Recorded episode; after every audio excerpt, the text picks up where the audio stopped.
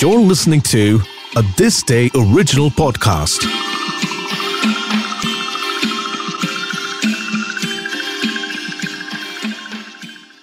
The first in a long line of emperors.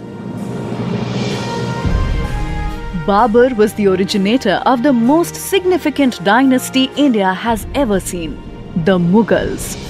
Considered as one of the best Mughal sovereigns, Babur prevailed in making sure the administration's situation in Delhi after a progression of sultanates neglected to unite their seats and his realm proceeded to control for more than 300 years in India. Starting from having no land to lord over the rich lands of northern India, we could all use some of his tips to have a successful life. Babur is the first Mughal ruler who started a legacy never known before. The originator of the dynasty that ruled from the 16th century to the 19th century in the north of India. It is his extraordinary great great great grandson who will fabricate the Taj Mahal. His name at birth is Zahiruddin Muhammad, Babur being an epithet later allowed, signifying jaguar.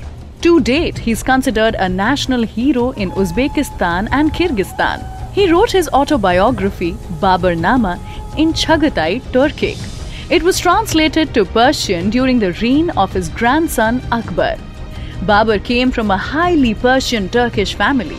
His religion was Islam, a 900 year old religion that spread throughout the Arab Persian Peninsula to the east and North Africa to the west.